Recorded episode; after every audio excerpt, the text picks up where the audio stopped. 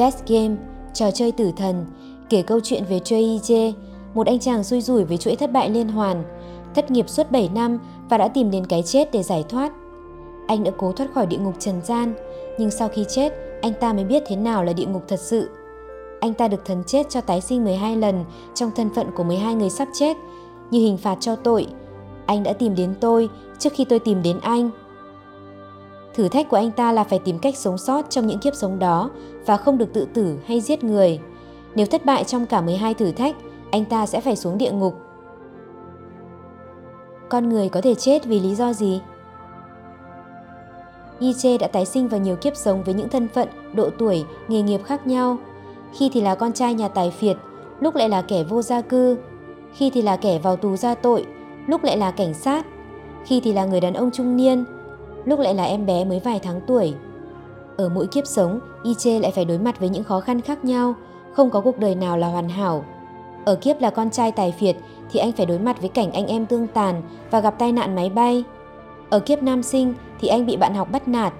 Anh đã dùng kế đáp trả nhưng vẫn chết vì bị bạn học trả thù.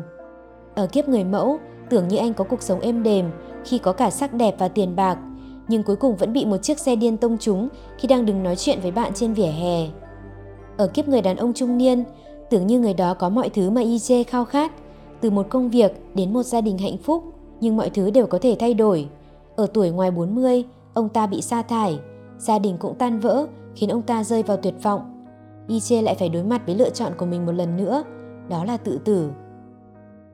Ở những kiếp đầu tiên, IJ mất mạng khá sớm. Càng trôi lăn qua nhiều kiếp đời, con người mới thấm được những bài học của mình và có vẻ khôn ra. Nhưng có vẻ IJ vẫn đề cao cái trí của mình quá mà chưa nhận ra được bài học thật sự của mình. Sau mỗi ván game over, IJ vẫn cho rằng mình thua vì thiếu khôn ngoan và rằng mình sẽ rút kinh nghiệm ở ván tiếp theo. Nhưng game của Thánh Thần chưa bao giờ là dễ. Con người khôn ngoan đến mấy cũng không lại với trời. Nỗi đau cả về thể chất và tinh thần sau mỗi kiếp sống đều được nhân lên.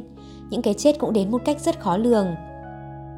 Sau nhiều lần thua cuộc vì chưa hiểu rõ luật chơi, nam chính còn tức giận cướp súng và bắn vào đầu thần chết. Anh ta quên mất rằng lửa không thể bị thiêu rụi, nước không thể bị ướt, cái chết không thể bị giết chết. Sự hung hăng của anh ta đã va phải hình tướng ác quỷ của thần chết và anh ta hoàn toàn gục ngã khi thần chết biến hóa ra hình tướng của cô bạn gái Chi Su. Thánh thần vô hình vô tướng có thể biến hóa thành mọi thứ để giáo huấn con người. Để rồi, Iche đã nhận ra nỗi đau tột cùng của cái chết không phải là bị lửa thiêu hay bị phanh thây. Tự tử có phải là tội? Cố ý giết người được coi là một trong những tội lỗi lớn của con người. Tự tử thường được xem là tự giết chính mình, nhưng còn phải xét đến những yếu tố khác dẫn đến quyết định tự tử của một người. Họ có đang mắc một căn bệnh tâm lý nào không? Họ có bị ngược đãi, bạo hành không? Họ có nhận được sự quan tâm, hỗ trợ của những người xung quanh không? Bản năng của bất kỳ sinh vật nào cũng là sống sót bằng mọi giá. Tự tử có thể là lựa chọn cuối cùng sau những lời kêu cứu vô vọng.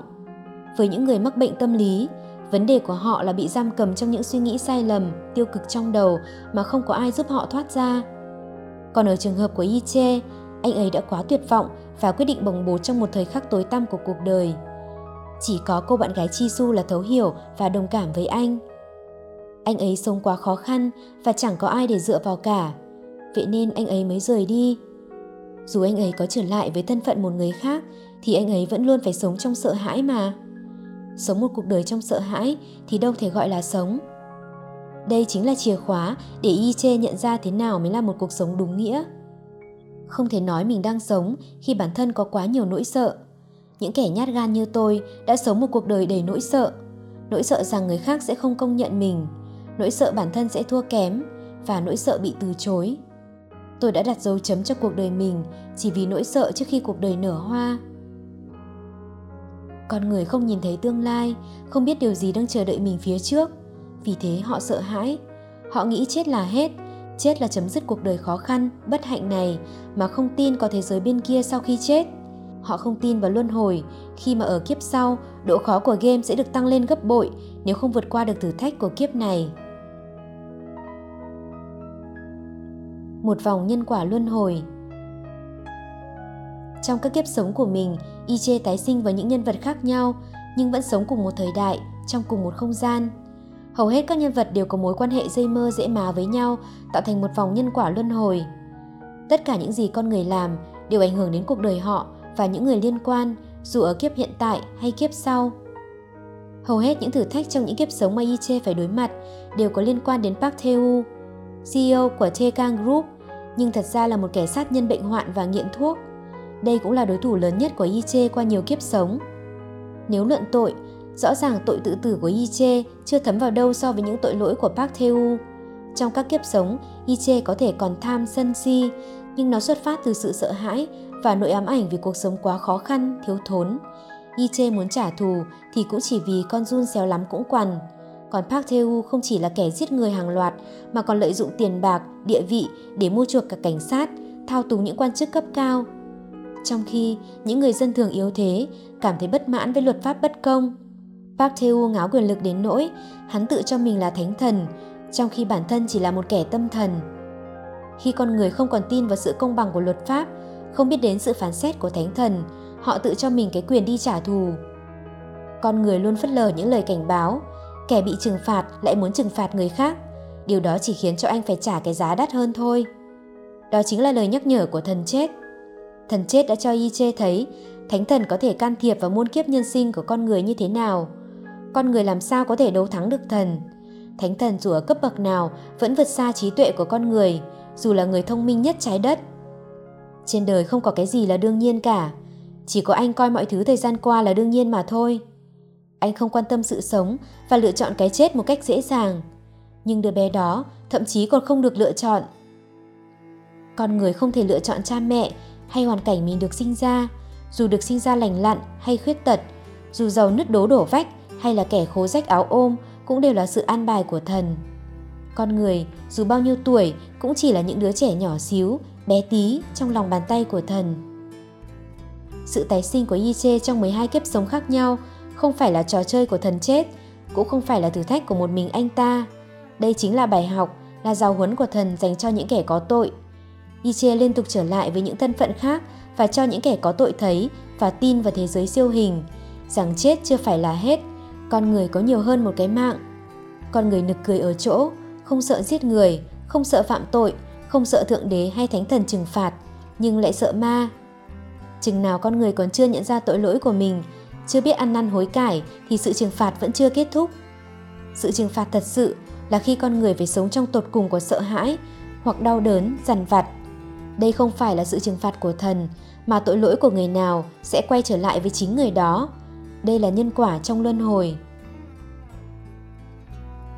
Khi bạn chết thì ai sẽ quan tâm? Ở kiếp sống là vận động viên thể thao mạo hiểm, nhân vật chính tham gia thử thách nhảy từ trên cao xuống mà không có dù. Nếu thành công, anh ta sẽ nhận được 3 tỷ từ nhà tài trợ. Cuối cùng, anh ta tiếp đất bằng đầu. Tất cả được truyền hình trực tiếp và những gì nhân viên nhà đài quan tâm chỉ là rating chạm mốc 30% và họ gieo hò, hú hét vì được thưởng một chuyến đi du lịch. Còn khán giả theo dõi chương trình, họ kinh hãi, họ thờ ơ hoặc cười vào mặt kẻ ngu ngốc, bán rẻ tính mạng. Iche từng cho rằng mình sống vô nghĩa mà không biết bản thân anh có ý nghĩa thế nào với mẹ và bạn gái, những người thương yêu anh. Chính anh đã động viên cô ấy theo đuổi ước mơ. Chỉ cần bạn có tồn tại trên đời, tức là bạn có ý nghĩa với cuộc đời của ai đó. Lần đầu tiên Yiche nhận ra, chết không đáng sợ bằng mất đi người mình thương yêu. Những ngày bình yên khi tôi và Chisu cùng nắm tay, chỉ những khoảnh khắc đó thôi cũng là lý do quá đủ để tiếp tục. Nhưng phải đến khi chết đi, Iche mới nhận ra điều đó. Như lời thần chết nói, con người luôn đấu tranh để sống chỉ sau khi họ chết.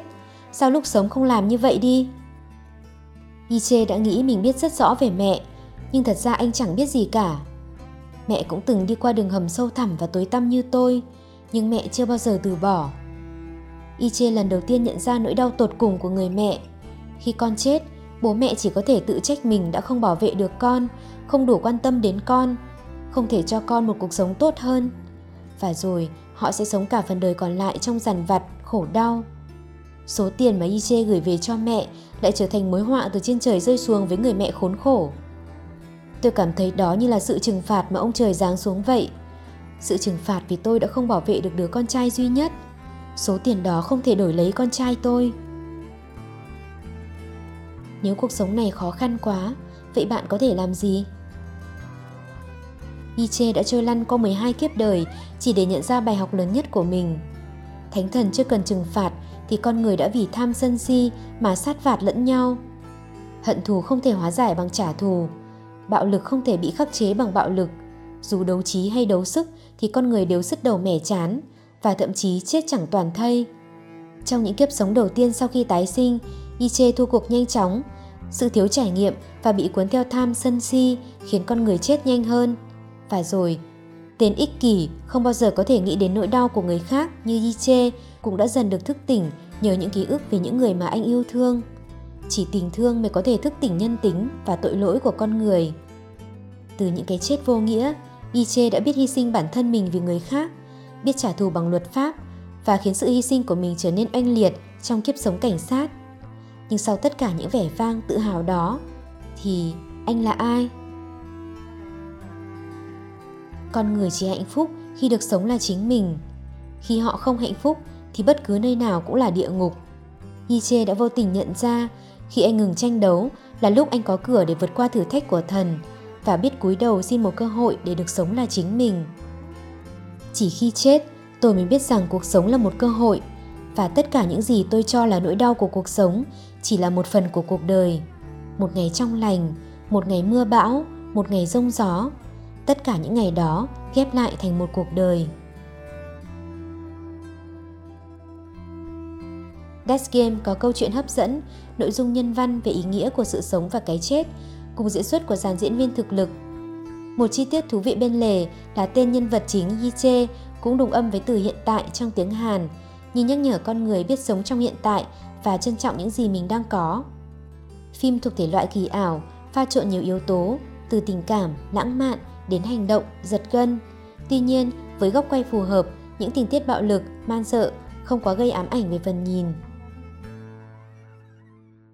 Bạn vừa lắng nghe bài cảm nhận của mình về bộ phim Death Game. Mình có cơ duyên biết đến bộ phim này qua blog của một người bạn và cảm thấy rất tâm đắc với những thông điệp ý nghĩa mà bộ phim truyền tải. Đây thật sự là bộ phim có ý nghĩa rất lớn đối với mình, một người từng luôn phải sống trong căng thẳng, lo âu, sợ hãi.